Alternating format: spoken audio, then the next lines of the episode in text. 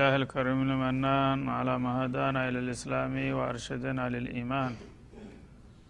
وأنزل هذا القرآن الكريم بالبرهان وأرسل لنا أفضل الرسل بأفصح اللسان. وله الحمد والشكر على هذه النعم العظيمة والآلاء الجسيمة.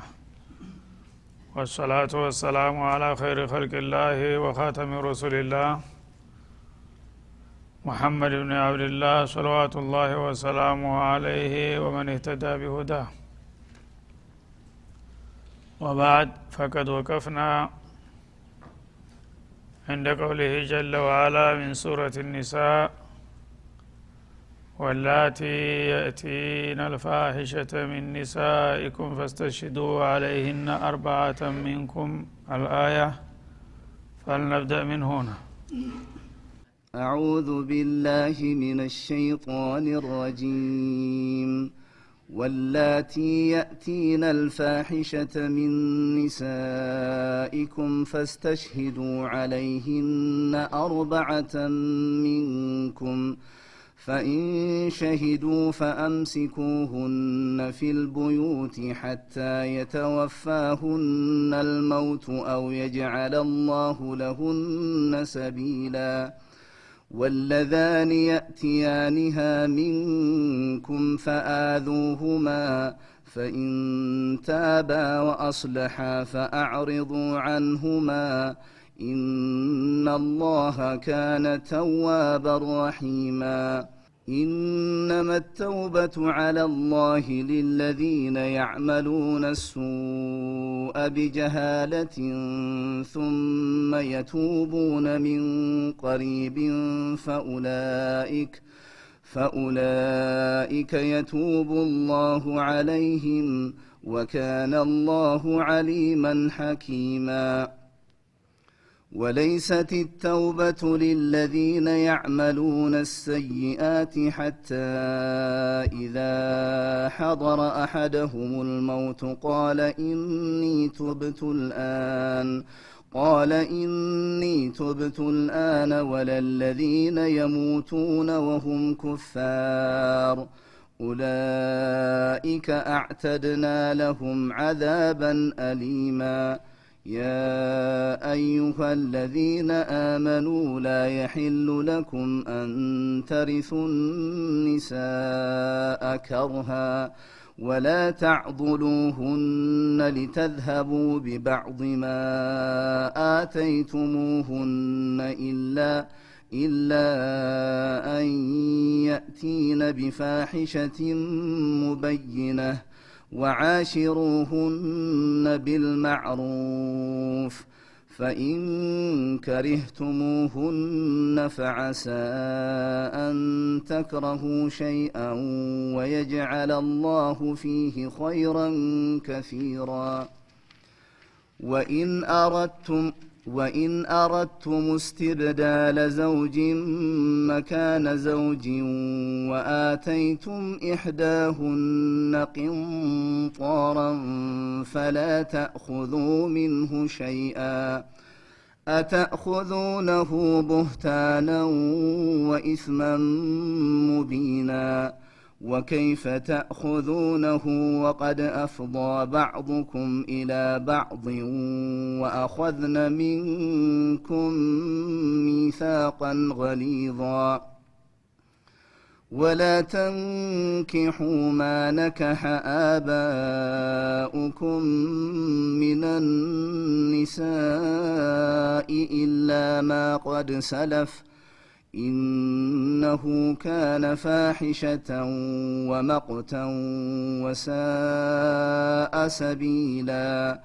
حرمت عليكم أمهاتكم وبناتكم وأخواتكم وعماتكم وخالاتكم وبنات الأخ وبنات الأخت وبنات الأخ وبنات الأخت وأمهاتكم اللاتي أرضعنكم وأخواتكم من الرضاعة وأخواتكم من الرضاعة وأمهات نسائكم وربائبكم اللاتي في حجوركم وربائبكم اللاتي في حجوركم من نسائكم اللاتي دخلتم بهن فإن لم تكونوا دخلتم بهن فلا جناح عليكم وحلائل أبنائكم وحلائل أبنائكم الذين من أصلابكم فلا جناح عليكم وحلائل أبنائكم الذين من أصلابكم وأن تجمعوا بين الأختين إلا ما قد سلف إن الله كان غفورا رحيما والمحصنات من النساء إلا ما ملكت أيمانكم. كتاب الله عليكم وأحل لكم ما وراء ذلكم أن تبتغوا بأموالكم محسنين غير مسافحين. فما استمتعتم به منهن فآتوهن أجورهن فريضة ولا جناح عليكم فيما تراضيتم به من بعد الفريضة إن الله كان عليما حكيما. آه سورة النساء. ገና ከመነሻው እንደተጠቀሰው ማህበራዊ እና ኢኮኖሚያዊ የሆኑ ጉዳዮችን በሰፊው ታወሳለች። በተለይም ከማህበራዊ ዘርፍ የሴቶችና የህፃናትን መብት በተመለከተ ከዛም በመቀጠል ደግሞ ስለ ውርስ ጉዳይ በሰፊው መሰረታዊ ነጥቦችን አስቀምጣለች የውርሱ ጉዳይ ያው ከሞላ ጎደል መሰረታዊ ነጥቦች ተጠቅሰዋል። የተረፈው ከሱራው ማጠቃለያ ላይ እንደገና ይመጣል። የውርስ ሁኔታ በሙሉ እዚህ ሱሪያ ውስጥ ነው የተጠቀሰው። አብዛኛው ያለፈው ሲሆን የተወሰነው ደግሞ ሱራው መደምደሚያ ላይ መልሶ ይመጣል። አሁን ሌላ ማህበራዊ ህይወትን ጣልቃ በማስገባት ይቀጥላል ሰዎች እንግዲህ በማህበራዊ ህይወት ላይ በሚኖሩ ጊዜ የተለያዩ ነገሮችና ስህተቶችም ያጋጥሙታል። በእነዛ ዙሪያዎች ወንጀል ሲፈጸም ደግሞ የወንጀለኛ መቅጫ ህግጋቶችም ያስፈልጋል። የእስላም ጥላቶች እንደሚሉት እስላም የጸሎት ሃይማኖት ብቻ አይደለም። የተሟላ የሰብአዊ መብትን ያቀፈና የሰዎች የዕለት ተዕለት እንቅስቃሴን የሚመራ ሃይማኖት ነው ወንጀለኛም ወንጀል ከፈጸመ የወንጀለኛ መቅጫ የራሱ ይሆናለው ማለት ነው። እነዚህ ወንጀለኛ መቅጫዎች በሚደነገጉበት ጊዜ አንዳንድ ጠጠር በጣም ጠንከር ያሉ ህግጋቶች በሚመጡበት ጊዜ በቅድሚያ ቀጥታ አይደነግጋቸውም ነበር። ከባድ የሆኑትን ነገሮች ማለማመጃ ይሰጥ ነበር ሰዎች መጥፎ ልማዳቸውን ቀስ በቀስ እንዲላቀቁና ራሳቸውን እንዲያዘጋጁ ሁኔታው ከባድ መሆኑን ጠቁሞ ጊዜያዊ መቀጫ ይሰጣል ማለት ነው መለማመጃ። በነዛ በጊዜያዊ መቀጫዎች የተወሰነ ጊዜ ሰዎች ራሳቸውን ተገመገሙ በኋላ ከዚያ በኋላ በዛ ወንጀል ላይ የሚቀጥሉ ካሉ ያነ ደግሞ ጠንከር ያለ ሌላ ተለዋጭ መመሪያ ይመጣል ማለት ነው ይሄ በከምር ላይ ታሁን ቀደም ያው እንደተጠቀሰው ማለት ነው። ወደ አራት የተለያየ አንቀጽ በተለያዩ ስራዎች ተጠቅሶ ነው በመጨረሻ ፈሀል አንቱ ሙንተሁን የሚለው የመጣው። አሁንም በዝሙት አካባቢ የሚፈጸሙ ወንጀሎችን ያነሳል ዛሬ ማለት ነው። ሰዎች ዝሙት በሚፈጽሙ ጊዜ ሴቶች በምን መልክ ይቀጣሉ? ወንዶችስ እንዴት ነው? ልዩነቱ ምንድን ነው የሚለውን እንደ መግቢያ ይጠቅሳል ማለት ነው። ወሳኙ በሌላ ሱራ በሱረቱ ኑር ይመጣል። አሁን ግን እንደ መንደርደሪያና መለማመጃ በጃሂልያ ጊዜ ሰዎች ያው ከእንስሳ ያልተለዩ ናቸው። ሀራም የሚባል ነገር አያውቁም። እንደፈለጉ መዳራት ነበረ።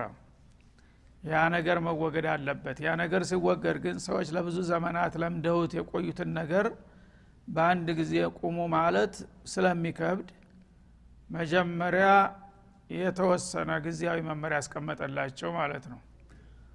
ወላቲ የእቲነ ልፋሂሸተ ሚን ኒሳኢኩም። እነዚያ ከእናንተ ከሙስሊሞች ሴቶች መካከል አስቀያሚ ወይም አጸያፊ የሆነን ወንጀል የሚመጡ ማለት በአሳፋሪ ወንጀል ላይ የሚገኙ ካሉ ከሙስሊም ሴቶች ማለት ነው። ፈስተሽዱ አለይህና አርባአተ ሚንኩም። ይህን ወንጀል መፈጸማቸውን አራት ከእናንተ ከሙስሊሙ ማህበረሰብ መካከል የሚሆኑ ግለሰቦችን አስመስክሩባቸው። በጥርጣሬና በግምት ሳይሆን በተጨባጭ ወንጀሉን የፈጸሙት መሆኑን ለማረጋገጥ በቅድሚያ አራት የአይን ምስክሮች መቅረብ አለባቸው። ይቺ ሰው እንደዚህ ሰርታለች የሚሉ ማለት ነው። ፈኢን ሸሂዱ እነዚህ አራት ምስክሮች ተሟልተው ሴትዮዋ ወንጀሉን እንደፈጸመ ከመሰከሩባት ፈአምሲኩሁነ ፊልቡዩት ይህን አይነት ወንጀል የፈጸሙትን ሴቶች የቤት ቁራኛ አድርጋችሁ አግቷቸው ከዚያ በኋላ እንዳይወጡ በቤት ቁጥጥር ስራ ውሏቸው ይላል። ይህ ጊዜያዊ መመሪያ ነው። እስከ መቼ? ሀታ የተወፋሁነ ልመውቱ አጀላቸው አልቆ ሞት እስከሚወስዳቸው ድረስ። እንግዲህ ሴቶች ወደ ውጭ ተዋውበውና ተኳኩለው በሚወጡበት ጊዜ ነው የተለያየ ትኩረት የሚስቡትና ለወንጀል የሚጋለጡት። ስለዚህ ይህች ሴት ብልግና ሰርታለች ተብሎ ከተመሰከረባት ይህን መጥፎ ልማዷን እንዲያትቀጥል ቁጥጥር አድርጉባት። ታሁን በኋላ መውጣት የለብሽም ተብሎ ይነገራትና ቁጥጥር ይደረግባታል ማለት ነው። ከደንበኛዋ ጋር መገናኘት የምትችለው በወጣች ቁጥር ነው ስለዚህ እሷ በዚህ ነገር ተተወነጀለችና ካሁን በኋላ መውጣት አትችም ተብሎ ማዕቀብ ተጣለባት። ያ ደንበኛዋም እንደተነቃበት ያቃል እዛ አካባቢ ሊመጣ አይችልም እሷም አልወጣች። መቀጠል አይችሉም በወንጀሉ ላይ ማለት ነው። እና ጊዜያዊ መፍትህ ነው ይሄ። ሀታ የተወፋሁነ ልመውተ ሴቶች ታዲያ በዚህ መልክ የሚታገቱት እስከ መቼ ነው ታልክ? አጀላቸው ደርሶ ሞት እስከሚወስዳቸው ድረስ የዚህ አይነት ወንጀል ከፈጸመች ደግሞ እንዲህ አይነት ነገር እንዲትቀጥል አይፈቀድላትም። በቁጥጥር ስራ ውሏት ይላል ማለት ነው። አው የጃአል አላሁነ ለሁነ ሰቢላ ወይም ደግሞ አላህ ለእንዲህ አይነቶቹ ብልግና የለመዱ ሴቶች ሌላ ተመራጭ የዚህ ተለዋጭ የሆነ መቀጫ መንገድ እስከሚደነግግላቸው ድረስ ለጊዜ በዚህ ተጠቀሙ ይላል ማለት ነው። እና እንግዲህ በጃሂልያ ጊዜ ሰዎች በተፈጥሯቸው ክብር ያላቸው ሰዎች አሉ። በጃሂልያም ሆነው አየዝኒል ሑር ወልሑራ ይሉ ነበረ። ጨዋዎቹ እንዴት ጨዋ ሰው በብልግና ላይ ይሰማራል? ይሄ ባሪያዎች ናቸው እንጂ እንደዚህ ማድረግ ያለባቸው እነሱ የትዳር እድል ስለሌላቸው ብዙ ጊዜ ለዚህ ይጋለጣሉ። ጨዋ ግን በወቅቱ ያው አቻውን መርጦ ስለሚይዝ እንዴት ክብር ያለው ጨዋ ሰው በብልግና ላይ ይታያል እያሉ የሚያወግዙና የሚገረሙ ነበሩ እርግጥ ግን ጥቂቶቹ ናቸው። አብዛሃኛው ግን ይሄ ነገር እንደ ሀራም መሆኑንም አያቅም ዝም ብሎ እንደፈለገ ይዳራ ነበር ማለት ነው። በዛ መልክ እንግዲህ ተለምዶ የቆየ ህብረተሰብ በአንድ ቀን ከዚህ ልማድ ውጣ ከተባለ አይቻልም። እንግዳውሳ ማስፈራሪያና ማስጠንቀቂያ ያስፈልጋል መጀመሪያ። እንዲህ አይነት ነገር በእስላም ተከልክሏል። ካሁን በኋላ ይህን ሰርቶ ቢገኝ የዚህ አይነት እርምጃ ይወሰድበታል ተብሎ ይነገራል ማለት ነው ያ እርምጃው ደግሞ ገና መንደርደሪያ እንጂ ቋሚ ህግም አይደለም ማለት ነው። አሁን እንደሚለው ስለዚህ በሴቶች ለምን ጀመረ የሚለው ጥያቄ ይነሳል። እንግዲህ ዝሙት የሚፈጸመው በሁለት ተቃራኒ ጾታዎች መካከል ነው እንደሚታወቀው በወንድና በሴት ነው። እዚህ ላይ ሴቶቹን ቅድሚያ ሰጥቶ ብልግና ነገር የሚሰሩ የሆኑትን ሴቶች በዚህ መልክ ቅጧቸው ተቆጣጠሯቸውና አግቷቸው ማለቱ ለምንድን ነው የሚለው ጥያቄ በሚነሳ ጊዜ ሌላው ቦታ እንዳውም ከዚህ ግልጽ በሆነ መልኩ አዛኒየቱ ወዛኒ ፈጅሊዱ ኩለ ዋሂድ ሚንሁማ ሚአተ ጀልዳ ይላል ሱረቱ ኑር ላይ። የሴት ዝመተኞችና የወንድ ዝሙተኞች በዚህ ወንጀል እጅ ተፍንጅ ከተያዙና ከተረጋገጠባቸው ግረፏቸው በሚልብም ጊዜ አዛኔቱ ሴቶችን አስቀደመ ማለት ነው። ወንዶችን ወደ ኋላ አደረገ እና እዚህ ወንጀል ላይ ባነሳ ቁጥር ሴቶችን ነው የሚያስቀድመው ማለት ነው። ይህ ምንድ ነው የሚያሳየው? በዝሙት ወንጀል ላይ ዋነኛ ተዋናኞች ሴቶች ናቸው ማለት ነው። ሴት ፍቃደኛ ካልሆነች ማንም ሰው ሊደፍር አይችልም። የፈለገው ወንድ ቢሆን። እሷ የተለያየ ስታሳየው ምልክት ስታሳየው ሊደፍር የሚችለው ማለት ነው። አለበለዛ ኮስተር ያለች ከሆነች አንድ ሴት እዋረዳለሁኝ ስለሚል አያያዙን አይቶ እንጂ ዝም ብሎ ማንንም ሴት ሊለክፍ አይችልም ወንድ ማለት ነው። እሷ ግን ልዩ ምልክት ከሰጠችው ይቺ ሴትዮ ፍቃደኛ ናት ማለትን ካወቀ ይከታተላታል ማለት ነው። ስለዚህ ካለባበሳቸው ካካሄዳቸው ካነጋገራቸው የተለያየ አውቄንጥ አላቸው የሚግባቡበት ቋንቋ ማለት ነው። ይህን ሁሉ መልእክት የሚያስተላልፉት ሴቶች ናቸው። ሴቶች ይህን ግብዣ በሚያቀርቡ ጊዜ ወንዶች ደግሞ ይቀበላሉ ማለት ነው ስለዚህ ዋና ተጠያቂ በዝሙት ስራ ላይ ሴቶች መሆናቸውን ይጠቁማል ማለት ነው። እነሱ ምልክት ካላሳዩና ታልጋበዙ ለወንድ መጥቶ ሊደፍር እንደማይችል ነው ማለት ነው። በተቃራኒው ሌብነት ላይ ሲነሳ ወንዶችን ያስቀድማል። ወሳሪቁ ወሳሪቀቱ ፈቅጦዑ አይዲየሁማ ይላል። ሌብነት ብዙ ጊዜ ያው ጎልቶ እንደሚታየው ሁሉም እንደምታውቁት ወንድ ነው ብዙ ሌባ የሚገኘው። የሴት ሌባዎች በጣም ጥቂቶች ናቸው ለምን? ሌብነት ድፍረትንና ጉልበትን ይጠይቃል ማለት ነው። ሴቶች ደግሞ ድፍረትና ጉልበት ያንሳቸዋል። ስለዚህ ብዙ ጊዜ በሌብነት ላይ ተሰማርተው የሚገኙት ወንዶች ናቸው ማለት ነው። በመሆኑም እነሱን ቅድሚያ ሰጣቸው እዛ ላይ። ስለዚህ ታዲያ አሁን ሴቶች የእቲነል ፋሒሸተ ማለት ፋሒሸተ ዚና ማለት ነው? የዝሙትን አስቀያሚ ወንጀል የሚሰሩ ሴቶች በዚህ ስራ ላይ በግልጽ ተታዩና ተታወቁ። ፈስተሽዱ አለህና አርባአተ ሚንኩም። ይህን ወንጀል ለመስራታቸው ተናንተ ከሙስሊሞቹ የሆኑ አራት ግለሰቦች ይመስክሩባቸው። አራት ሙስሊም የሆኑ ወንዶች ይቺ ሴት እንዲህ ስትሰራ አይተናል ብለው ከመሰከሩባት። ከዛ በኋላ ምን ይሆናል መቀጫው? ፈኢን ሸሂዱ ሀኡላይ ልአርባዓ እነዚህ አራቶቹ ሰዎች ተስማምተው ሁላቸውም በአንድ ድምፅ በአይነ ምስክርነት እንደዚህ ስትሰራ አይተናል ማለት ከተገኘ ፈአምሲኩሁነ ፊል ቡዩት። ያነ ይህን የሰሩትን ሴቶች በቤታቸው ቁጥጥር ስራ ውሏቸው እስር ቤትም ውሰዷቸው አላለም ነው። አጠቃላይ ስጅን ልአም አይወሰዱም ማለት ነው። ለምን ስጅን ልአም ከተወሰደ በአድ ጋር ነው ሰጃኑ ራሱ አጅነብይ ነው። እዛ አካባቢ ያሉትም ሌሎቹ ወንጀለኞች ናቸው ማለት ነው ስለዚህ እዛ ከሄደች የበለጠ እንደገና ለሌላ ችግር ማጋለጥ ነው። ስለዚህ ሴት ክብሯን ለመጠበቅ ሲባል በቤት ነው መሆን ያለበት።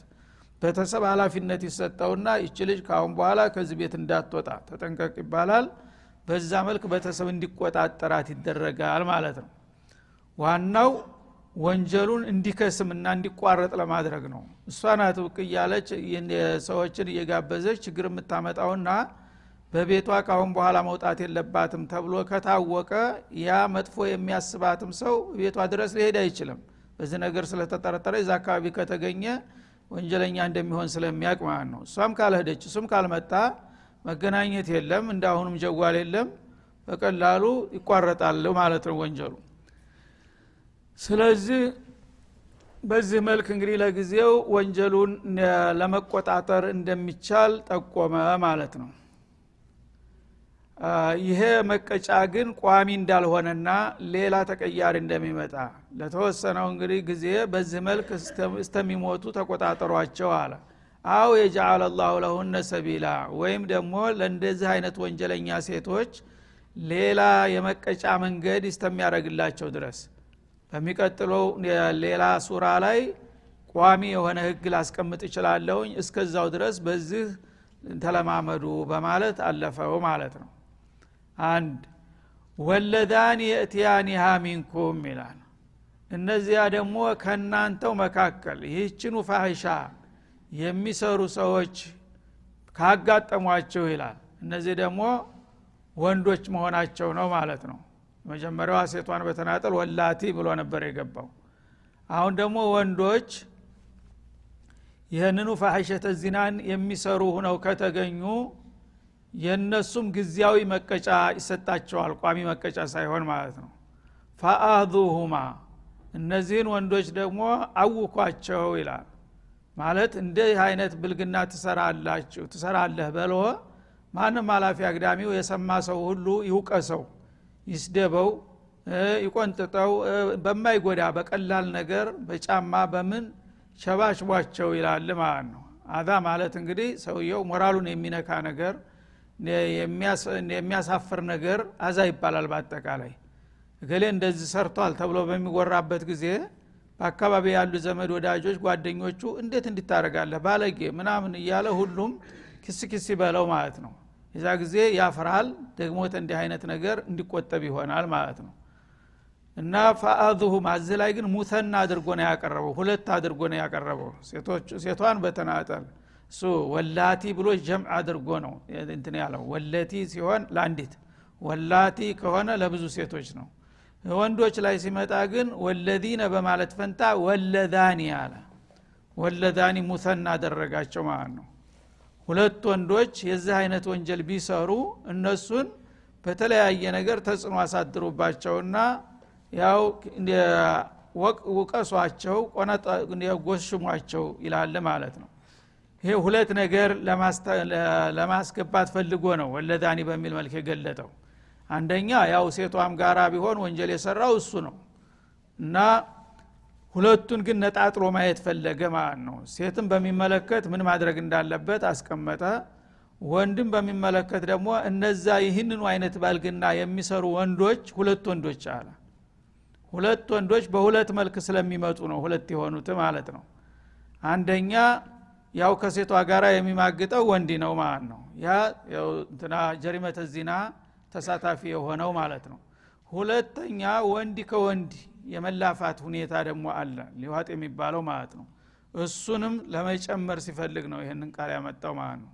ስለዚህ ሴትና ወንድ የሚሆን ወይም ደግሞ እስበርሳቸው የሚሆን ወንዶች የዛ አይነት ብልግና ሲሰሩ ካገኛችኋቸው ይላል እንግዲህ አሳፋሪም ቢሆን አንድ ነገር የግድ ያው በህግ በሚነሳበት ጊዜ እንደዚህ የሰራ ተብሎ መነገሩ አይቀርም ማለት ነው።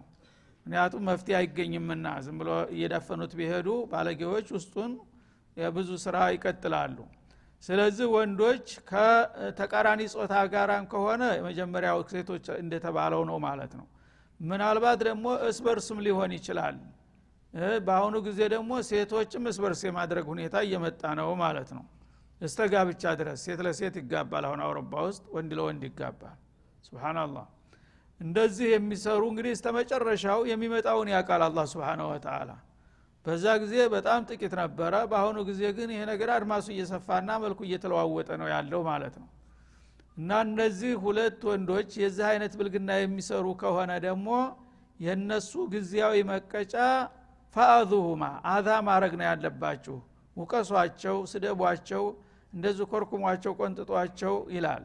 ለምን እንደ ሴቶች ቤት አግታቸው አላለም?